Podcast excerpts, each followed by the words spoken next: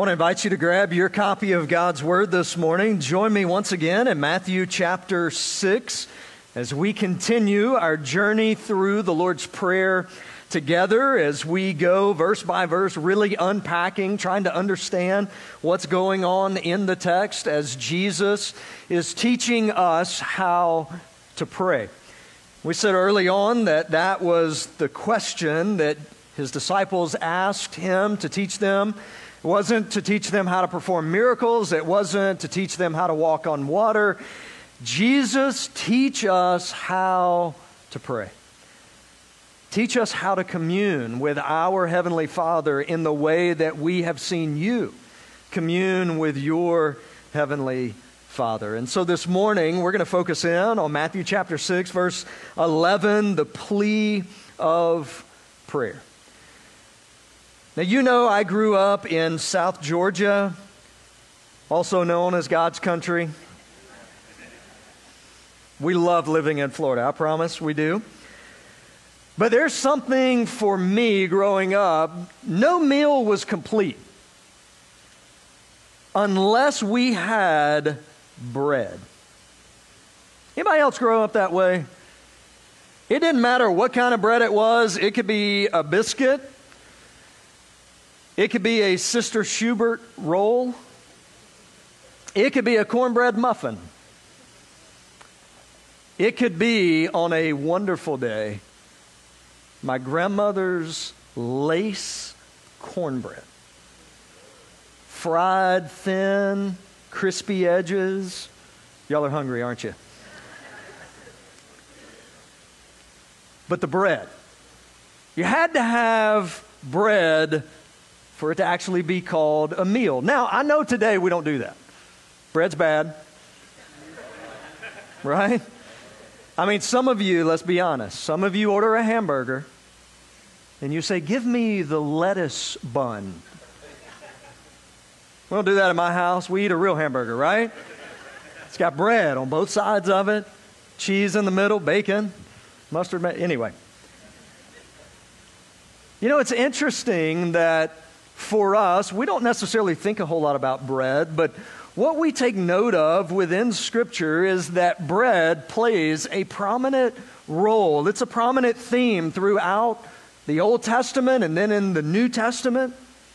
And as we look at verse 11 this morning, this simple phrase that Jesus says as part of a prayer to the Lord, give us this day our daily bread.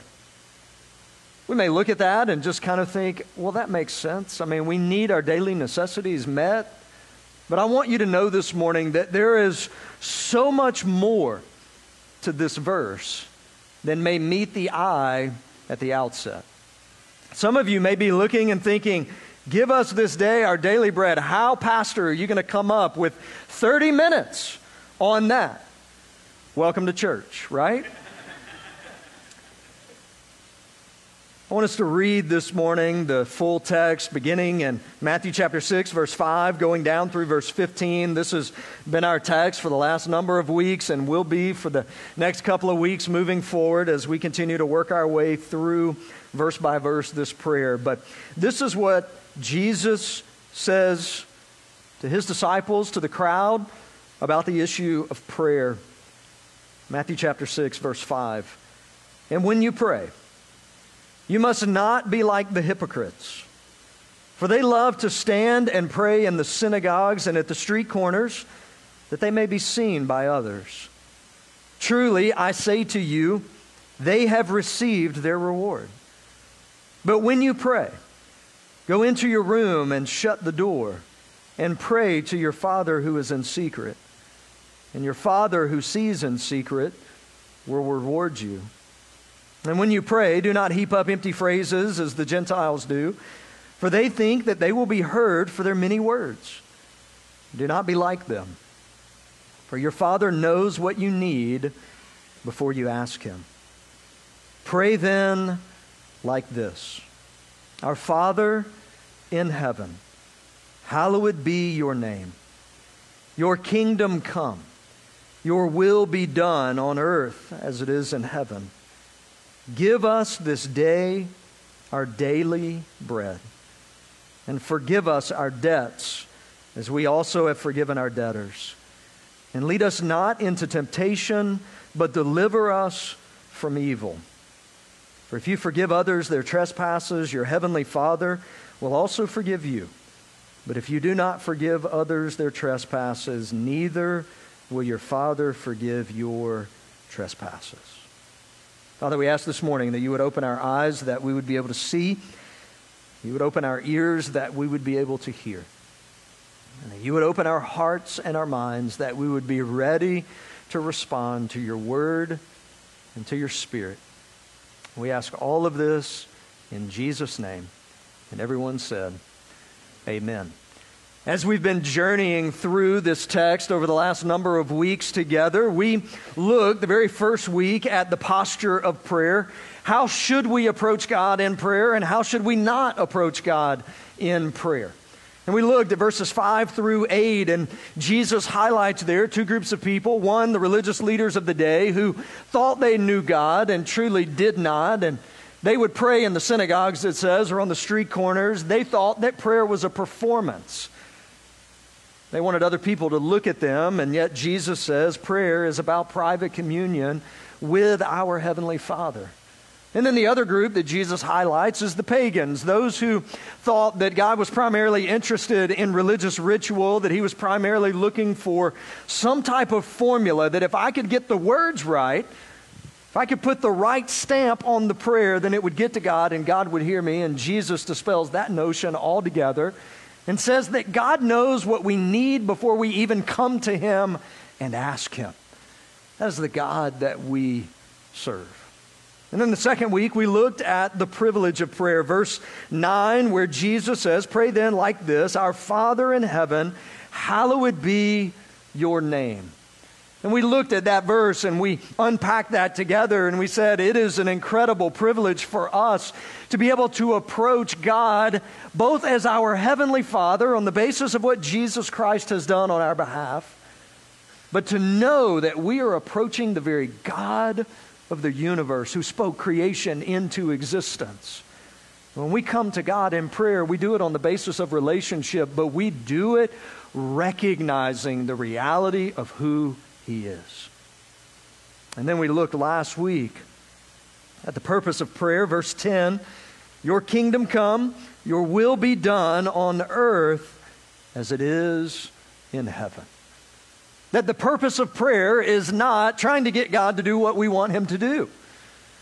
That the purpose of prayer ultimately is us aligning ourselves with what God is already doing. We don't have to twist God's arm to see him work, and he's not a cosmic vending machine that we press the right buttons and he gives us what we want. In fact, God is at work, and in prayer, we are enabled to come to him and to align ourselves with what he is doing. God, work and allow me to be a part of that. Prayer is ultimately us aligning with what God desires to do.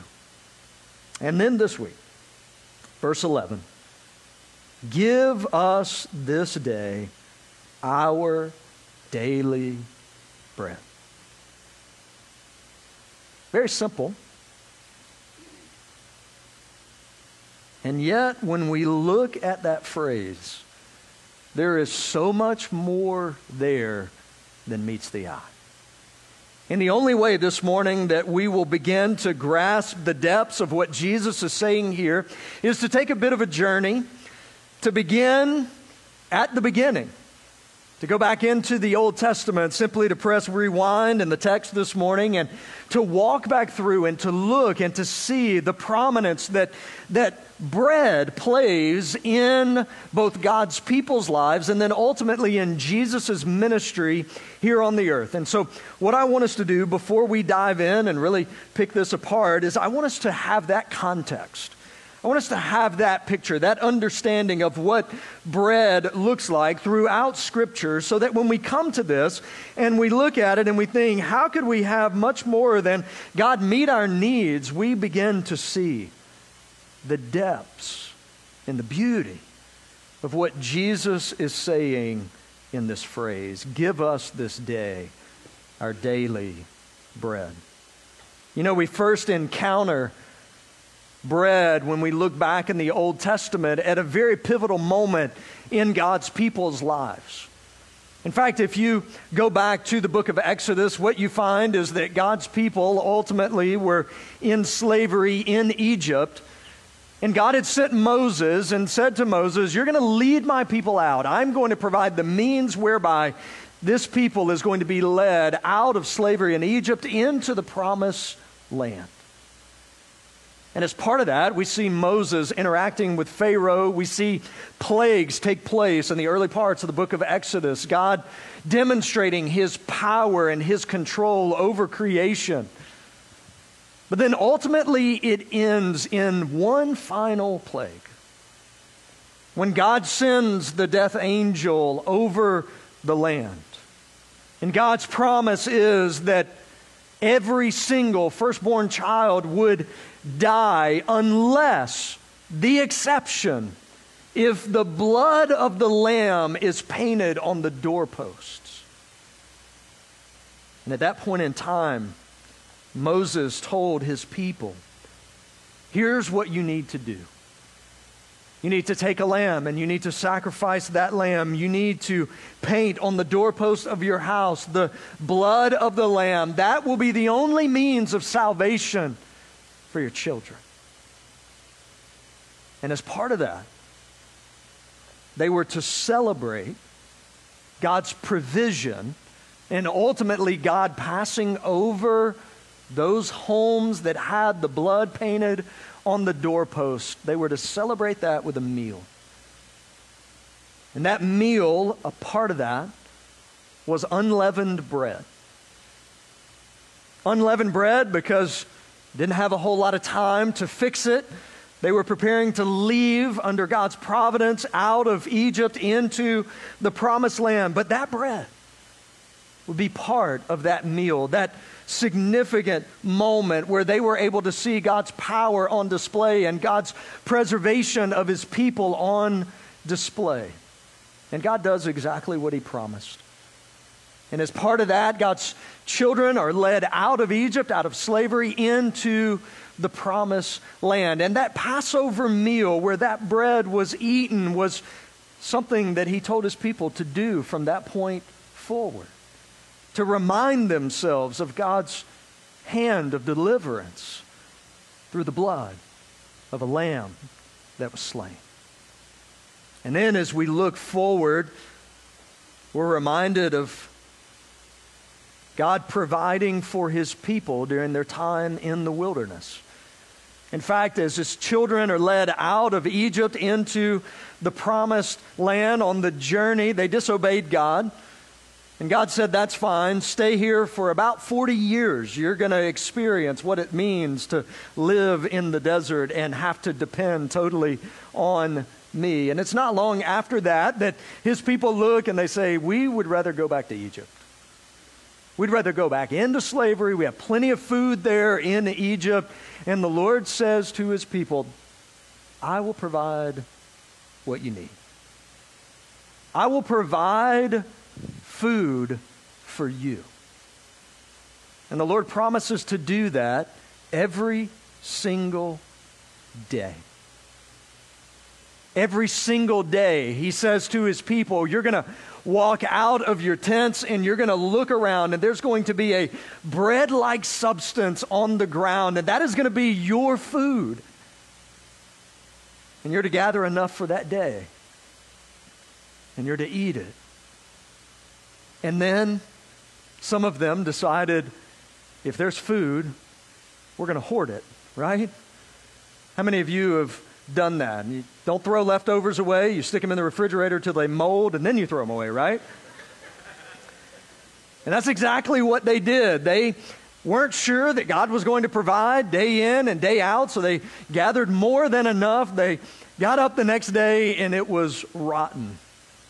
And the Lord showed them, I'll provide what you need day after day after day after day.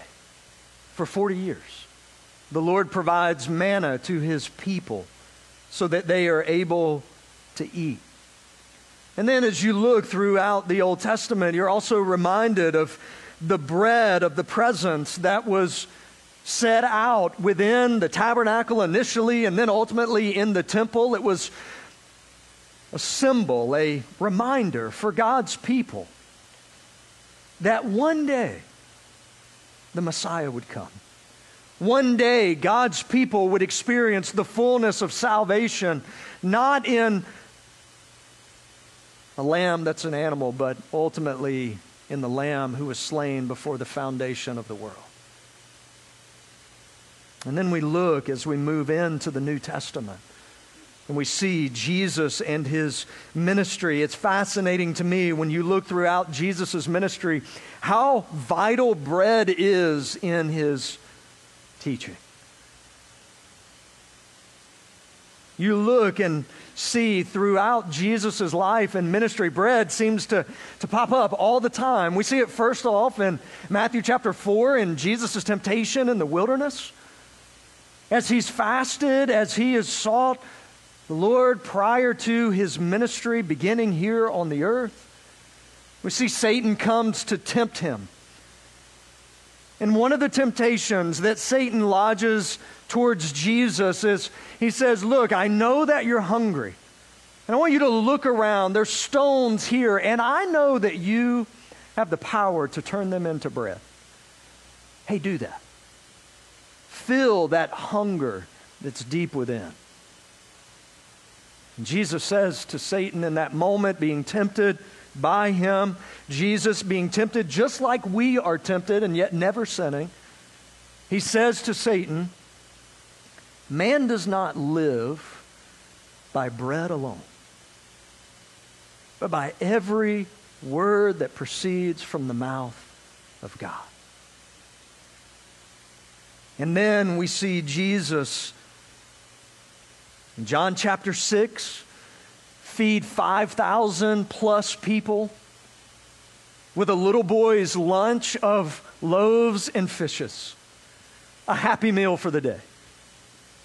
And Jesus takes that and he breaks the bread and he breaks the fish and he passes it out through his disciples to the people and feeds them so that there's food that is left over.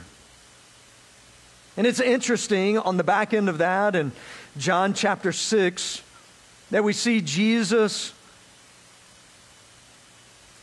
being looked at by the crowd primarily as the guy who will feed us. Jesus does that, he leaves, and the crowds are like, I'm up for a free lunch. Let me go find that guy.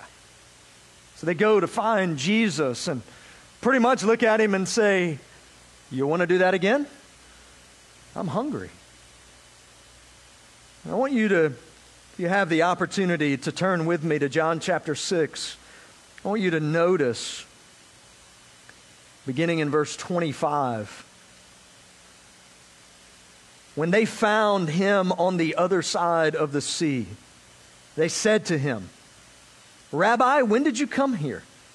And Jesus answered them, truly, truly, I say to you, you are seeking me not because you saw the signs, but because you ate your fill of the loaves. I fed you. It's the only reason you want to come after me.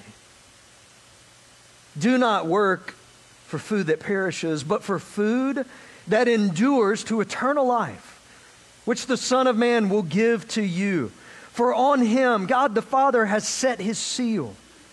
And then they said to him, what must we do to be doing the works of God? And Jesus answered them, this is the work of God, that you believe in him whom he has sent. So they said to him, then what sign do you do that we may see and believe you? What work do you perform? Listen to what the crowd said. Our fathers ate the manna in the wilderness, as it is written. He gave them bread from heaven to eat. Verse 32, Jesus said to them, truly, truly, I say to you, it was not Moses who gave you the bread from heaven, but my Father gives you the true bread from heaven. For the bread of God is he who comes down from heaven and gives life to the world. And they said to him, Sir, give us this bread always. And Jesus said to them, I am the bread of life.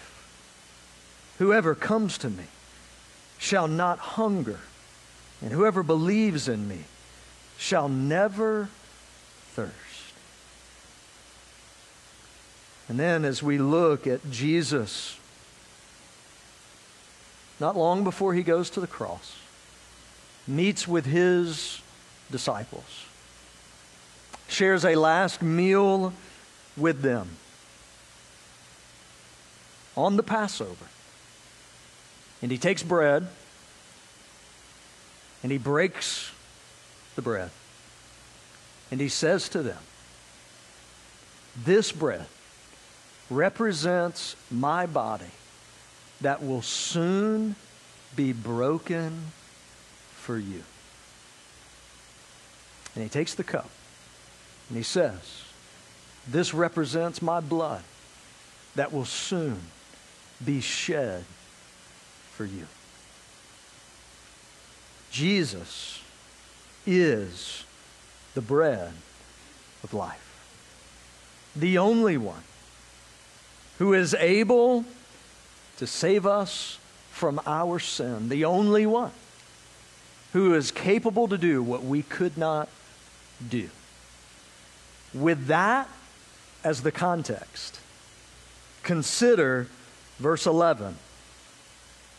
Give us this day our daily bread. If you're taking notes this morning, you can write down this main idea that'll frame our time together just for the next few moments that we have. It's this truth. Prayer provides us the opportunity to declare our complete dependence on God.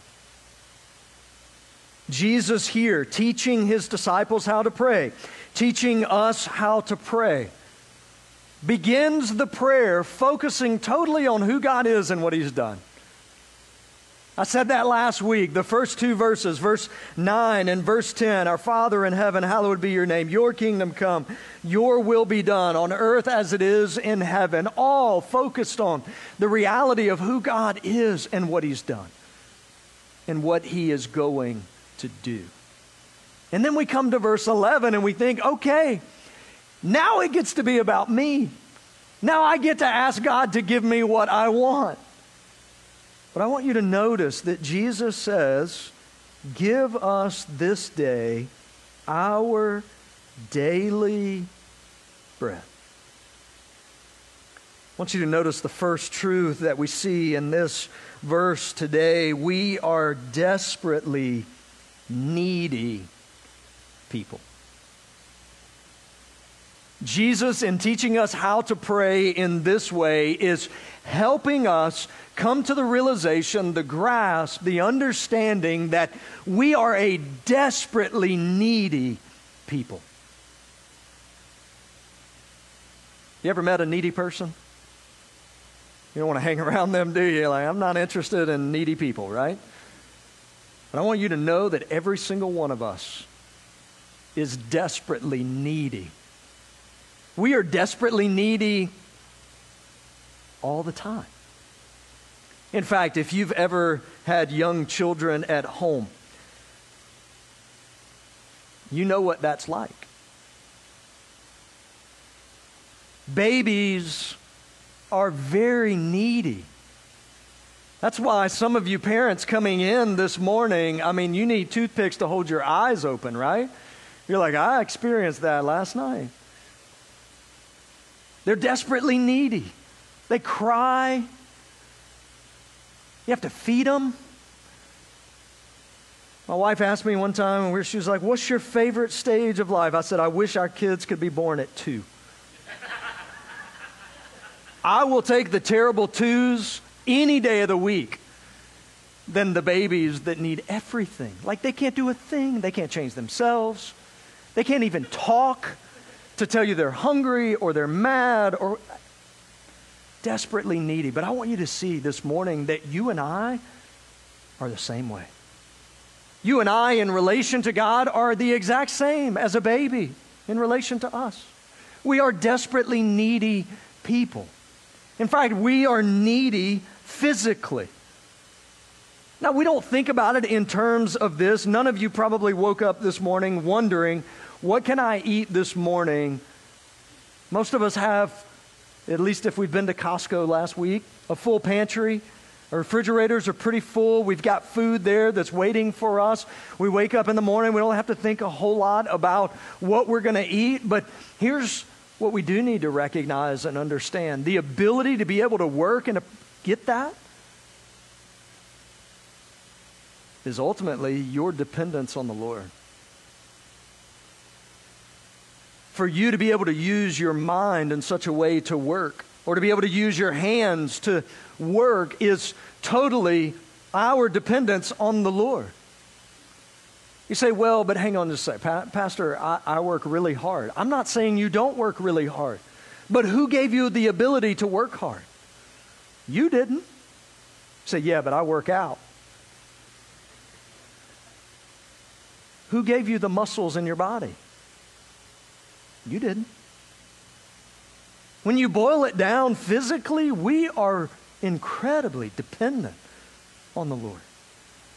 We are unable to do the things that we think are just commonplace in our lives apart from God's work. And then we move from physical to spiritual, and it is more amplified in our lives. If you're a follower of Jesus this morning, you cannot live the Christian life on your own. You can't pick yourself up by your own bootstraps spiritually. You are totally dependent on the Spirit of God at work in your life to bring Christ-likeness out of you. You can't do that by yourself.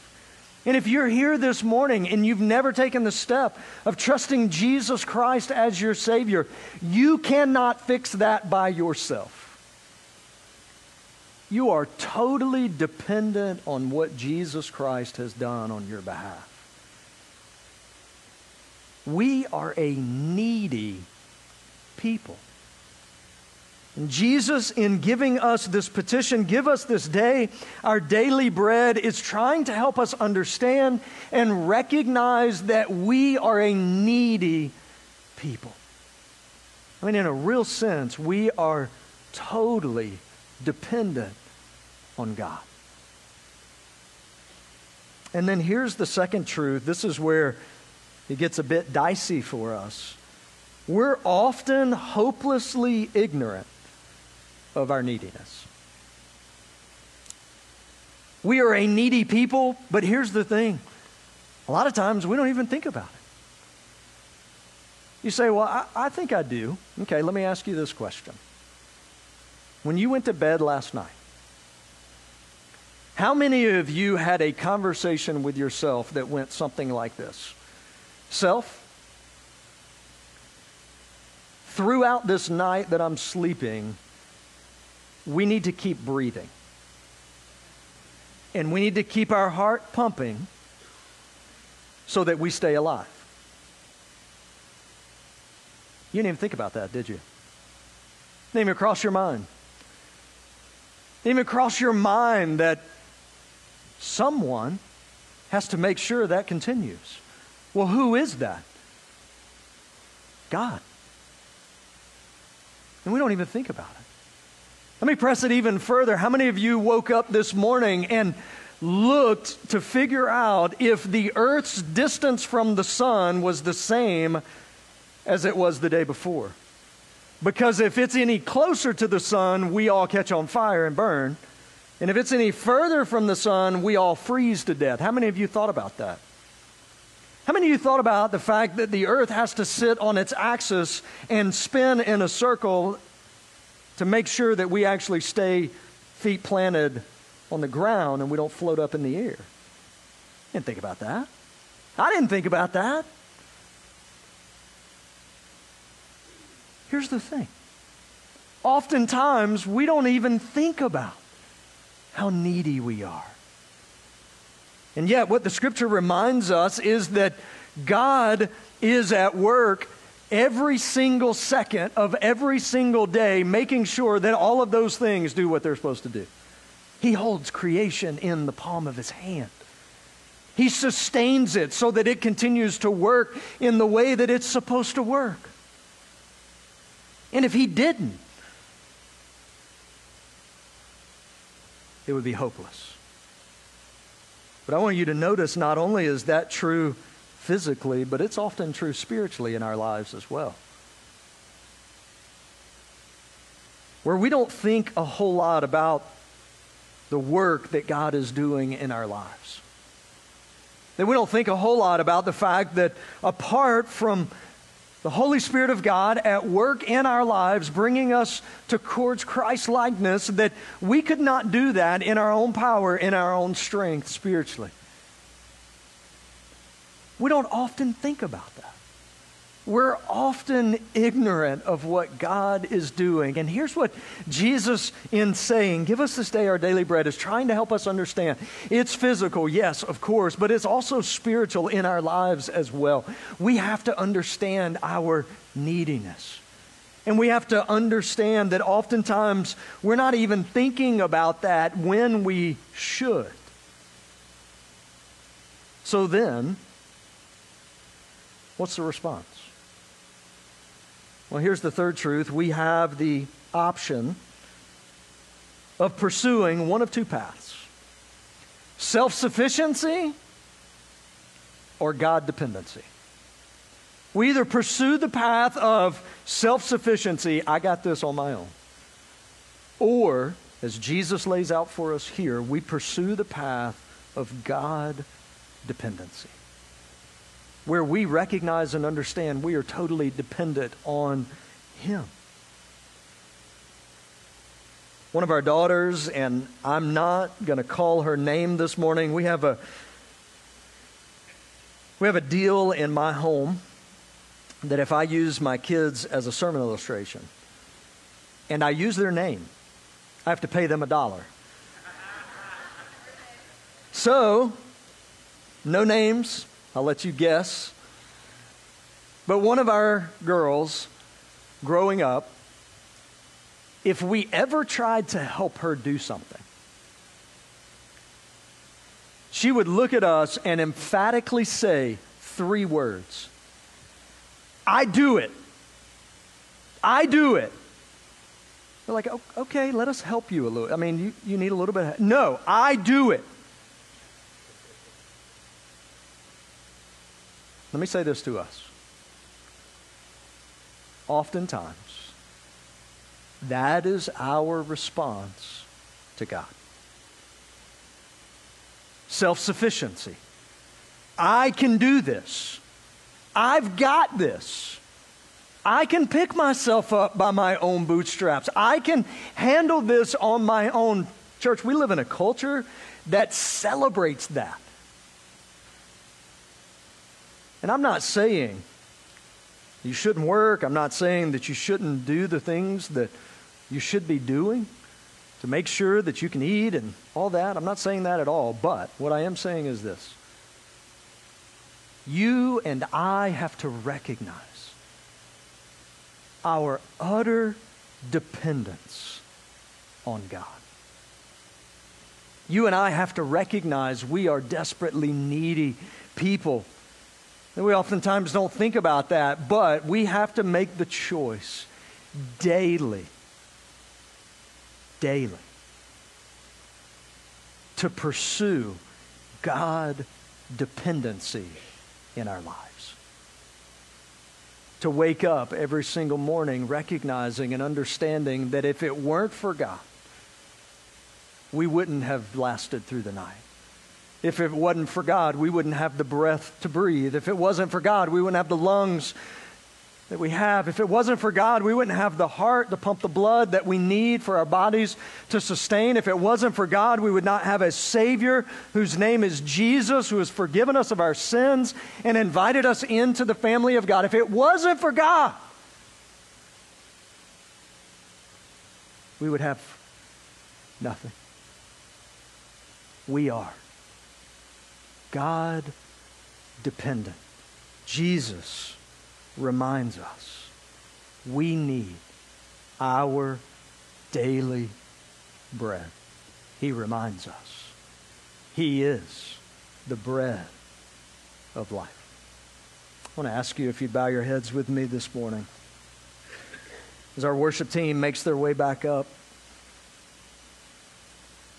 I encourage you to reflect this morning on the truth of God's Word, where it has brought conviction to your heart this morning. Maybe you're here and you've never taken the step of surrendering your life to Jesus Christ. You've never taken the step of admitting that you're a sinner in need desperately of a Savior who could do what you can't do.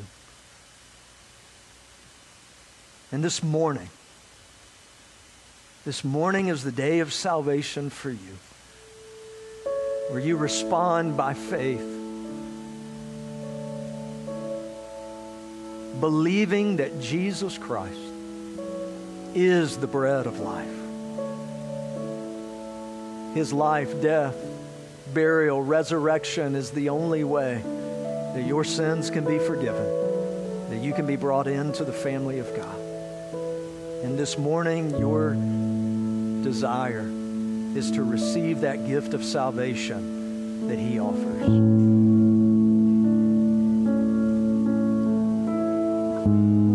It is the greatest step of God dependency that you could ever take.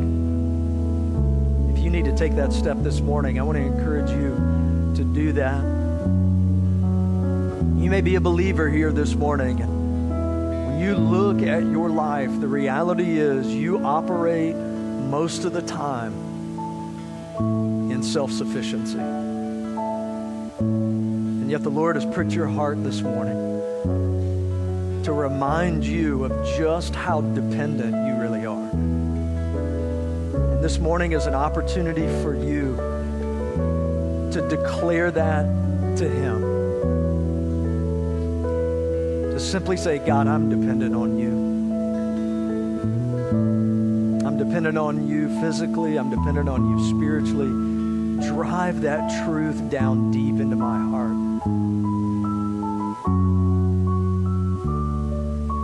Father, we thank You for Your Word. We thank You that it convicts us, it exposes us, it challenges us, it comforts us. Would You do Your work this morning in the hearts and the lives of the people in this room that only You can do? That we would leave today as a God-dependent people. That in Jesus' name. Amen. Would you stand as we sing? Our altar's open. Our pastors are down front. If we can pray with you or talk with you, we'd love to do that. If you need to pray, the altar's open this morning. You respond as the Lord leads.